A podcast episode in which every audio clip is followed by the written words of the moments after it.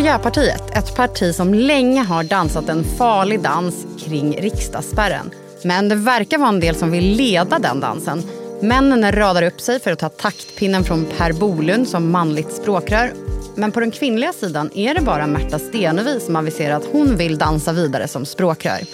Men dessutom ifrågasätts nu hela partiets system. Ska de fortsätta med språkrörens pardans eller istället bli som alla andra partier med en ensam ledare som för? Och vem ska det i så fall bli?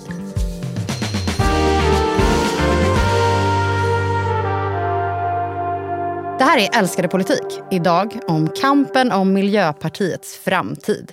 Jag heter Evelyn Jones och med mig har jag Thomas Ramberg.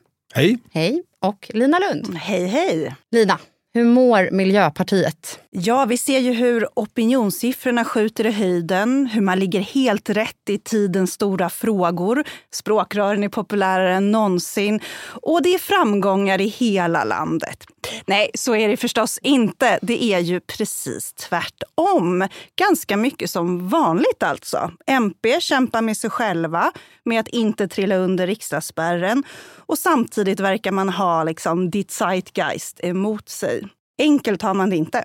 Nej, de har ju hamnat i en lite lustig position för de görs ju fortfarande ansvariga för tillståndet i landet. Det är det minsta oppositionspartiet, det är de som har minst självförtroende och som känner sig mest trängda. Men regeringspartierna kan fortfarande så upprepa det här tricket att allt som är eländigt beror på Miljöpartiet. Mm. Och det där kan, de kan inte liksom riktigt bryta sig ur det och, och, hålla undan från Socialdemokraterna som de har känt sig befryndade med och så vidare. Så att de har liksom inte hittat en ny position i svensk politik efter regeringsskiftet. Men en som vill då kanske att de ska hitta det, eller i alla fall vill fortsätta som språkrör, det är ju Märta Stenevi. Ja, men, eh, Jimmy, det är så dags att du tar av den foliehatten. Vi står mitt i början av en klimatkatastrof. Vi ska in i alla rum där beslut fattas och göra kaos med alla som försöker hindra klimaträttvisan. I somras aviserade hon att eh, trots Per Bolunds avgång så kommer i alla fall hon fortsätta som språkrör om hon får. Vad är Märta Stenevi för figur i partiet?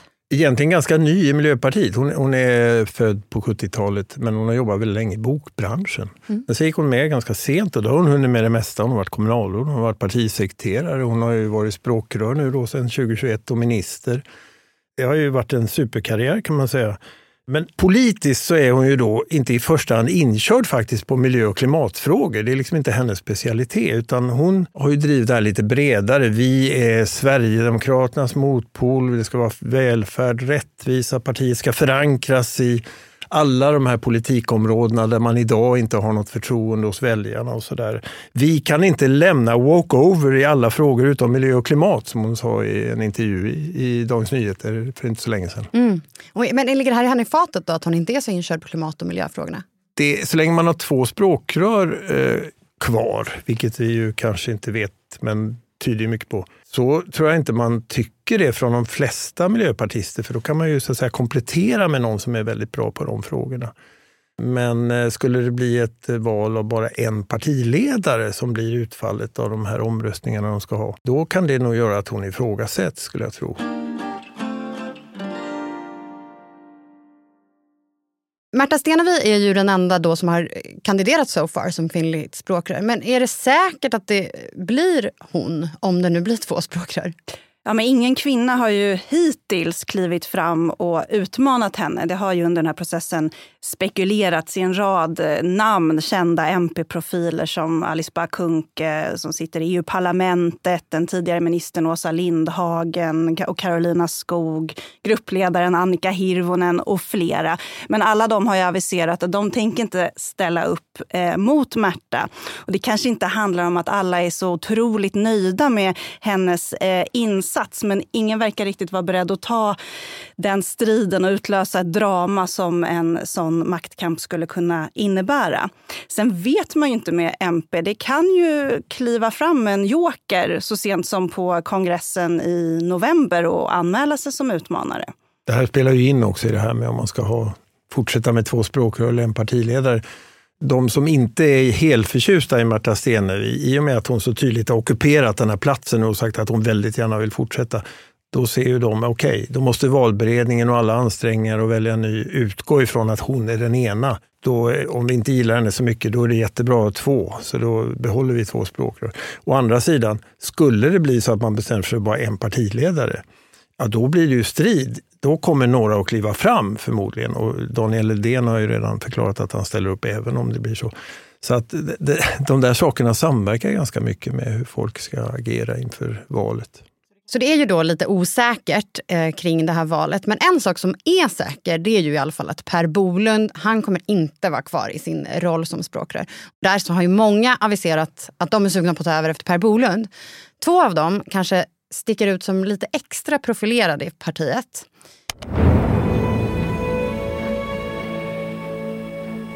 Ja, redan på fredag så var så gott som hela landet eh, snötäckt med mest snö här i de inre delarna av norra Norrland och ner mot de södra delarna av fjällkedjan. Per Holmgren, kändismeteorologen och MPs man i Bryssel. Vem är han, Lina?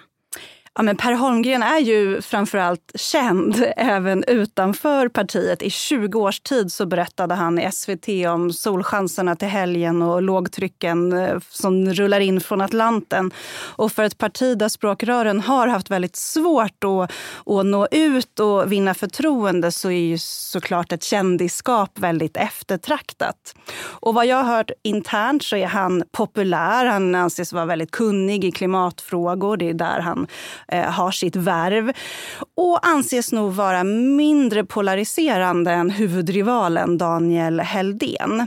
Per Holmgren är ju förvisso ganska politiskt oerfaren. Visst, han har suttit några år i eh, Bryssel men kom in sent i partipolitiken. Men å andra sidan är det många som menar att han skulle nog lira ganska bra ihop med Märta eh, Stenevi. De liksom kompletterar varandra och anses funka bra ihop som eh, par. Men sen är det ju den här lilla detaljen att eh, han vill ju ratta partiet från Bryssel. Mm. Han säger att han vill knyta ihop det internationella engagemanget med det nationella. Och uppenbarligen är det kanske roligare än att stå i riksdagens kammarfoajé och tjabba med oss journalister. Att få... Han är inte så sugen på det? Alltså.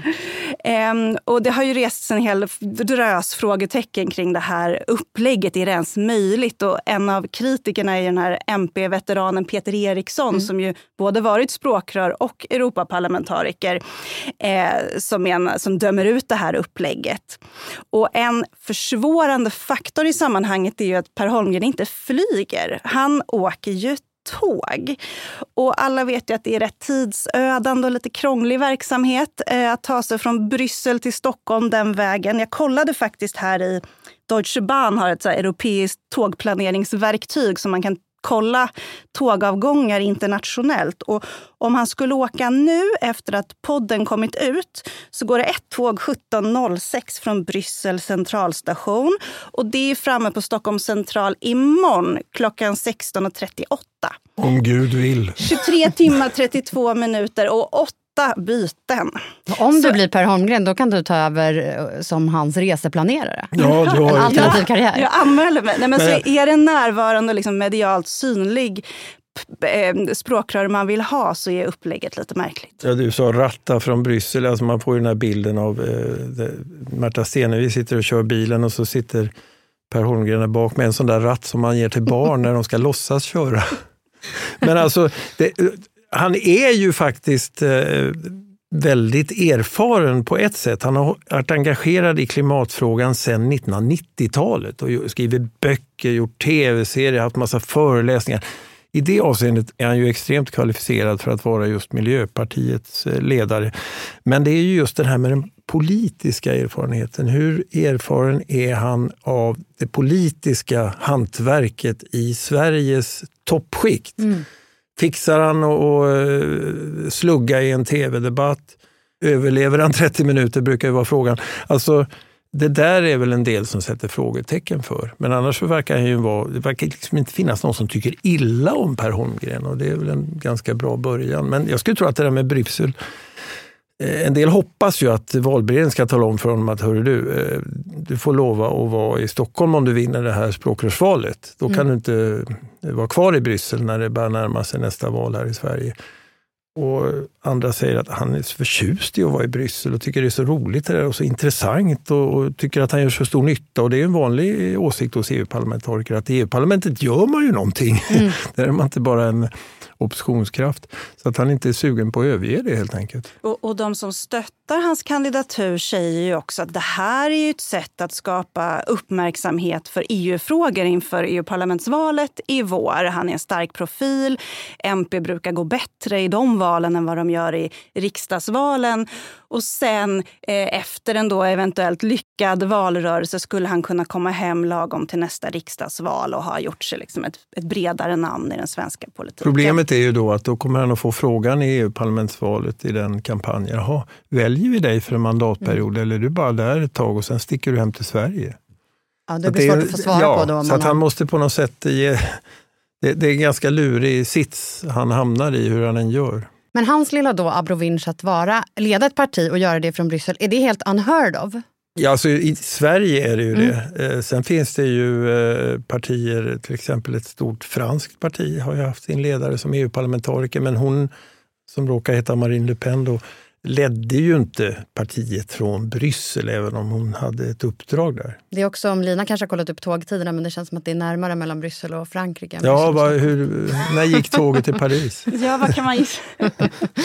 hon fick ju en del kritik för det där också, inte bara kritik, det blev liksom processer kring hur hon använde sina resurser, för de ska inte vara för nationell politik.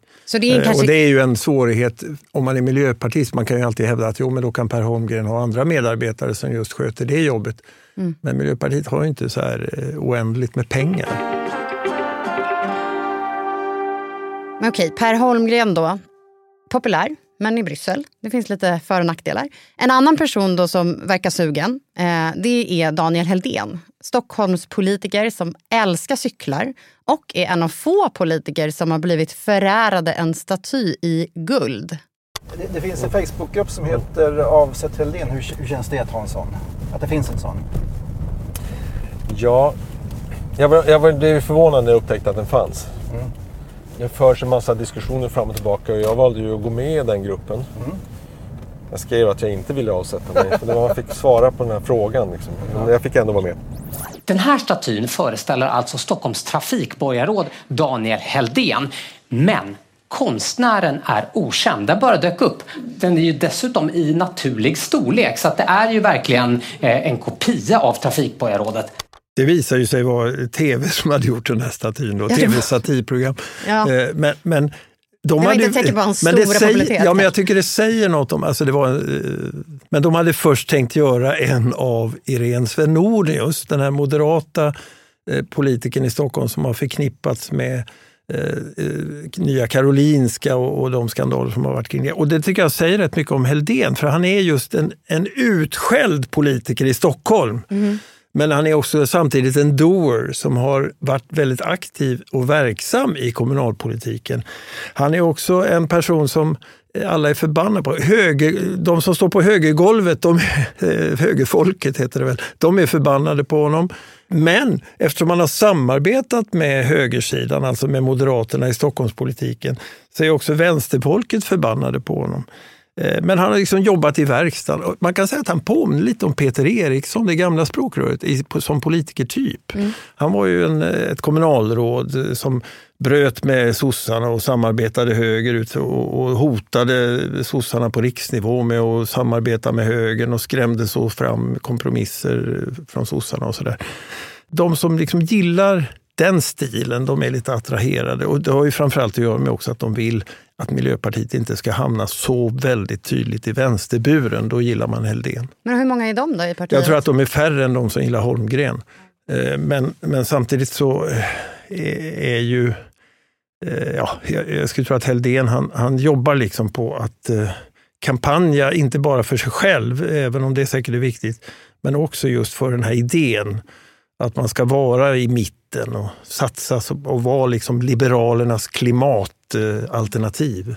Och han har ju profilerat sig väldigt tydligt på att det är klimatfrågan som ska vara i första rummet. Han sa i en intervju i Aftonbladet nyligen att varje gång ett språkrör pratar om andra frågor så är det en förlorad möjlighet att prata om våra kärnfrågor. Och det är ju, man kan tolka det lite som en krigsförklaring till dem i partiet som i likhet med Märta Stenevi gärna pratar om välfärd och feminism och mänskliga rättigheter. Och jag tycker när man pratar runt i Miljöpartiet så är det många som sätter ett litet frågetecken kring den här högerstämpeln som Daniel Heldén har fått. Eh, delvis efter styret i Stockholm tillsammans med gamla alliansen men också i positioner som eh, de politiska positionerna. Jag vill också göra med att för miljöpartisterna så känns det ju ofta som att de har inget val i rikspolitiken. Ja, men Stockholm är lite speciellt. Där har Moderaterna varit liberaler, de har inte samarbetat med SD och sådär. Men på, på riksnivå så gör ju SD alternativet att samarbeta högerut omöjligt för Miljöpartiet i nuläget. Så att det framstår lite som en fantasi där att man skulle kunna sträcka ut armen åt det hållet. Man kanske inte i första hand ska se det som att man är ute efter eh, att få ett konkret samarbete utan man är ute efter att vinna den sortens väljare som liksom tycker att ja, men den här regeringen skiter i klimatet men jag är ändå en liberal och borgerligt tänkande person som vill ha mer klimatpolitik. Att det är dem man ska locka på något vis. Men det där är ju, hela den här diskussionen om vad Miljöpartiet ska vara politiskt, det är ju egentligen den som ligger i botten på de här språkrörsfrågorna. Och då finns det utrymme för ett parti som Miljöpartiet har velat vara det här optimistiska, liberala, progressiva klimatpartiet i en tid när det är krigshot, det är ekonomisk kris, det är en enorm pessimism. Alltså då tenderar ju folk att bli liksom lite mer konservativa när de känner sig otrygga och rädda och undrar var saker tar vägen. Det är liksom den tidsandan de brottas med.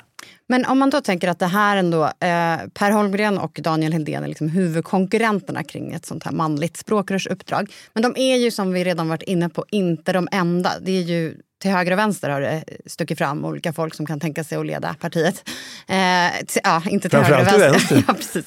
Men vad innebär det då för partiet att man har en så publik process, att det finns så många aspiranter? En del, en del eh, miljöpartister man pratar om tycker att det är lite jobbigt. Att mm. det, Alltså, Okej, okay, om det är ett par, tre kandidater, då visar vi bara att vi är öppna och inte rädda för att ha flera.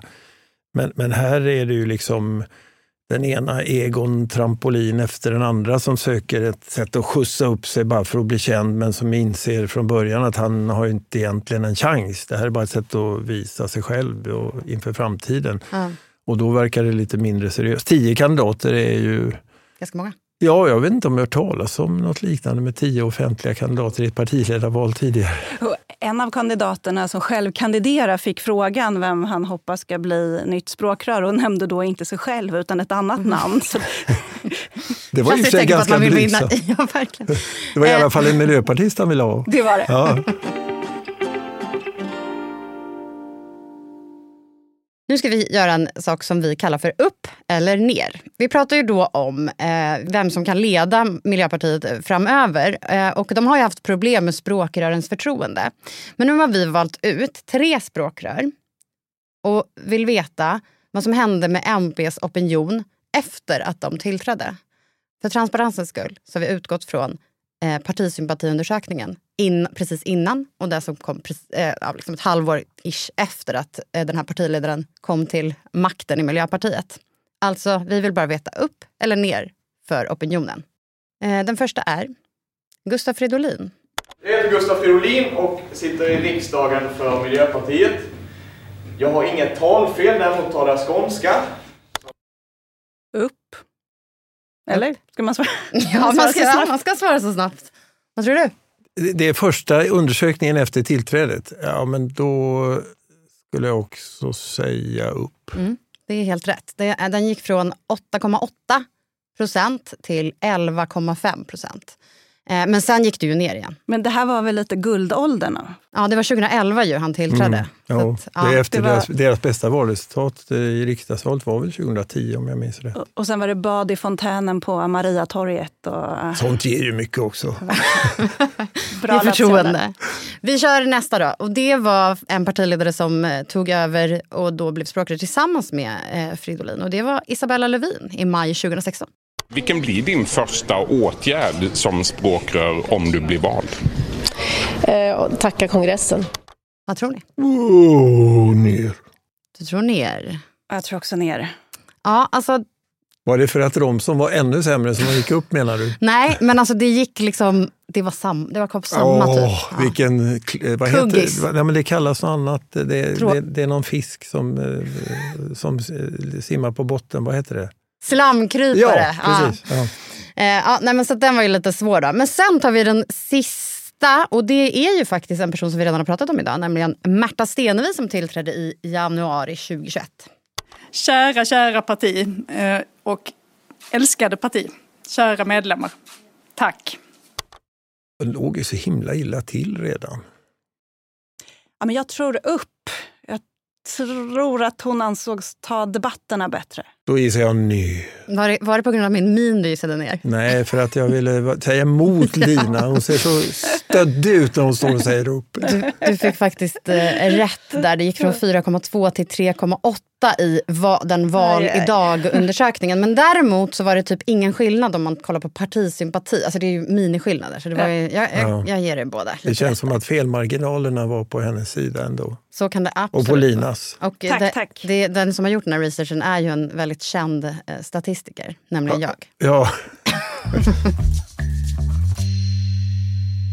Det är ju inte bara då, vi har varit inne på det här, vilka som ska leda partiet framöver som står i vågskålen för Miljöpartiet. Det är ju också den här heta frågan om hur många de ska vara och om MP kan bli som alla andra. Den här idén om one språkrör to rule them all, att den blir liksom het. Vad säger den striden om Miljöpartiets natur, Thomas? De föddes ur en besvikelse med det politiska systemet efter folkomröstningen om kärnkraft. Det var då de grundades.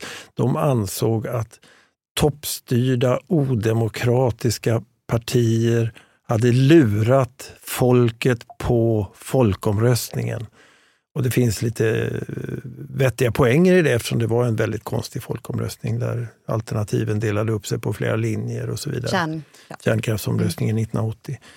Eh, och, och den, många av dem som sökte sig till Miljöpartiet hade varit eh, engagerade på den sida som ville avveckla kärnkraften snabbast. Alla ville faktiskt avveckla kärnkraften i den här folkomröstningen, men de som ville göra det snabbast. Eh, och de var våldsamt eh, liksom besvikna. Och Per Gahrton som var eh, den främste partigrundaren, han kom också ifrån en situation som folkpartist och hade varit förbaskad på sitt parti, på hur riksdagen fungerade. Allt det här ledde till att de blev superdemokrater i sin ideologi. Det skulle vara platt. Alla skulle få bestämma. Man skulle, på kongresserna skulle alla få tala hur länge de vill. Alltså, I början var det ju liksom en älsklingssport för gamla såna här grånade politiska reportrar och skildra deras kongresser som stora skämt för att de inte förtryckte sina medlemmar uppifrån. Eh, och dit hörde då det här med att man inte skulle ha en ledare. Mm. Man hade inte ens två språkrör i början. Det var, en, nej, det var en tillfällig konstruktion inför valet 1985 när man redan funnits i flera år.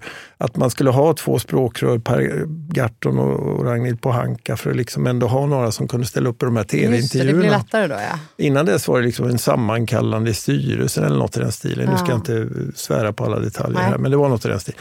Men Så sen, så, så man har mer och mer anpassat sig till vad som krävs av ett parti utifrån trycket från medier och från omgivningen och så. Men, så att det, det satt verkligen där som en, en sorts... Det går eh, djupt. Ja, det går väldigt djupt i deras eh, fi- grundningsfilosofi, så att Mm. säga. Och, Miljöpartiet har ju varit väldigt inspirerade av tyska systerpartiet i Grünen. Eh, Det är därifrån man har hämtat den här språkrörsmodellen med två språkrör. Eh, Man har haft det här med att man inte ska sitta för länge på sitt uppdrag. I Tyskland fick man bara sitta en halv mandatperiod, två år i början för att det skulle vara rotation och ingen skulle hinna bli korrupt eh, på posten som miljöpartist. Eh, och något annat som man också importerade till Sverige där i början var ju konflikterna eller falangstriderna uppdelade mellan realpolitikerna som man kallade för realos och fundamenta fundamentalisterna, då, eh, fundisarna som i grunden handlade om synen på makt. Skulle man ge sig in och försöka nå någon typ av regeringsställning och påverka politiken inifrån? Eller skulle man fortsätta eh, sin systemkritik genom att vara vad man kallar för en fundamental opposition till de etablerade partierna? Det där var otroligt upprivande, eh, både i Tyskland och eh, senare också i Sverige. Och jag tror att 1991 så skrev Miljöpartiet två olika eftervalsanalyser. De kunde mm. inte enas om, om densamma. Den striden är över idag sen, sen ganska länge. Realpolitikerna vann ju. I Sverige så styrde MP med Socialdemokraterna i mm. sju år och i Tyskland så sitter de Grünen i regering nu. Den här striden pågår, men vad är oddsen för att det blir en partiledare och att det inte bara fortsätter som vanligt? 3,2. Nej, men det, jag tror inte att det blir en Du tror inte det?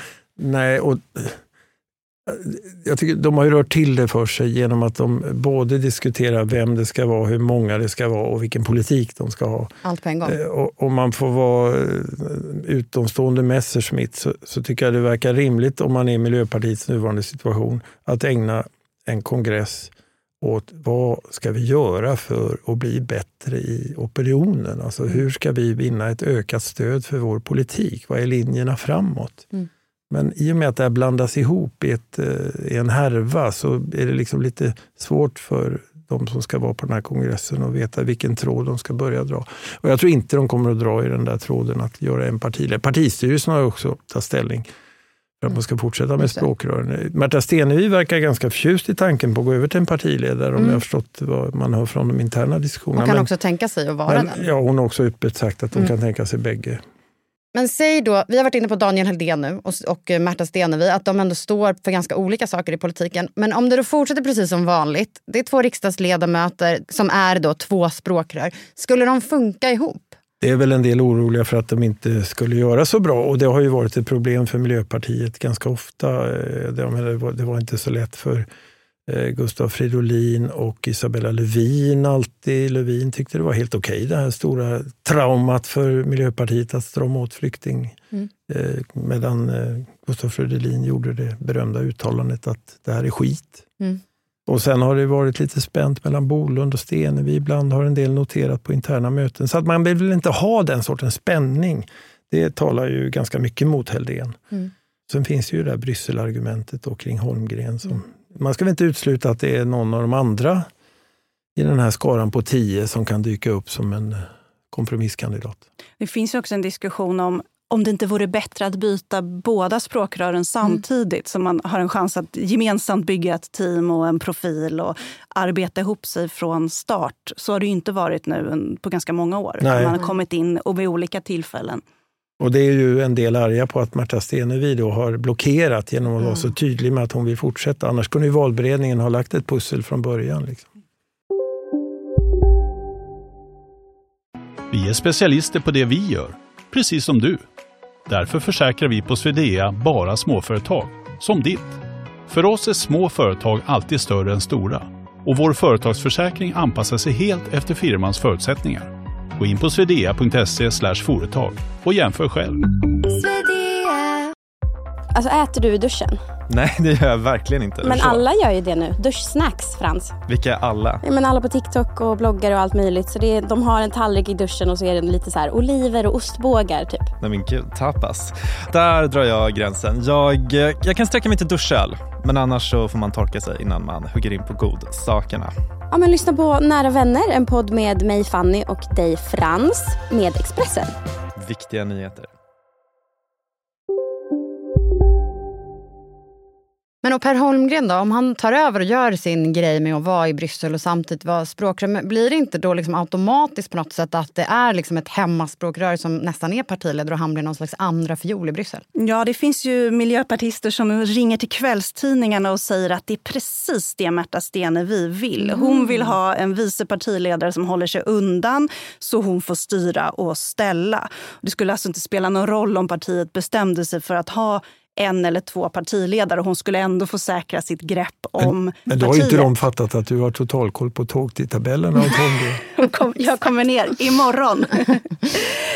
um, och det är väl klart att det språkrör som finns i Stockholm kommer vara den som får ta debatten i Aktuellt ikväll eller hålla i det extrainkallade mötet för att det är någon kris i partiet eller stå och fika vid kaffeautomaten på partikansliet. Så det blir liksom någon slags utfasning av att det är två språkrör, att det ena är i Bryssel och därför inte syns till lika mycket? Får vi se hur Per Holmgren i ett sånt läge hanterar det. Mm. Eh, men det finns ju de som befarar det Mm. eller hoppas på det. Det finns ju symfonier där andra fiolen spelar en väldigt stor roll. Sant. Men vem då av de här kan rädda Miljöpartiet? Ja, är det, en, är det en person det verkligen hänger på eller handlar det om något som man inte kan byta ut lika enkelt? Miljöpartiet har ju fler problem än språkrörens låga förtroende. Ett av många som också ger ganska ordentlig huvudvärk är att man har så svårt att nå unga väljare, alltså den generation man säger sig jobba för och ha sin politik för. Greta-generationen existerar ju inte. De, de unga röstar inte rödgrönt längre. De röstar på Moderaterna eller Sverigedemokraterna. Och jag tror att det här skiftet i tidsandan har Miljöpartiet inte riktigt hängt med i. Jag pratade med en centralt placerad miljöpartist som var ungdomsförbundare under den här gyllene eran på 2010-talet där, som bara, vi miljöpartister togs ju emot som rockstjärnor på skolorna. Man behövde liksom åka till Djursholm för att möta något motstånd. Feminism, mänskliga rättigheter, miljö, det var coolt då.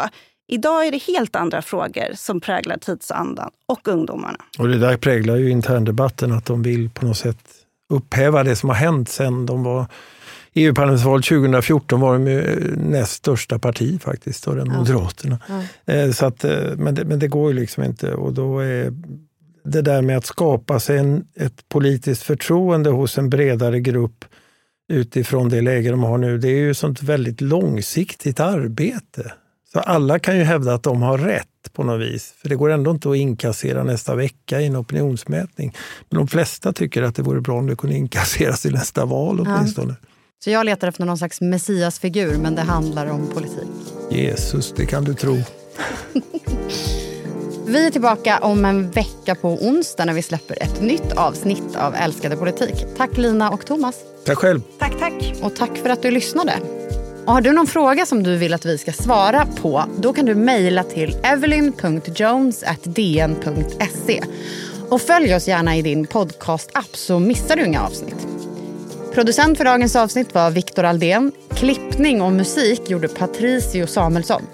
Klippen kommer från Expressen TV, TV4, Sveriges Radio, SVT, Auto, Motor och Sport, Green, IFA och Aftonbladet. Och ansvarig utgivare för dagens nyheter är Peter Wolodarski.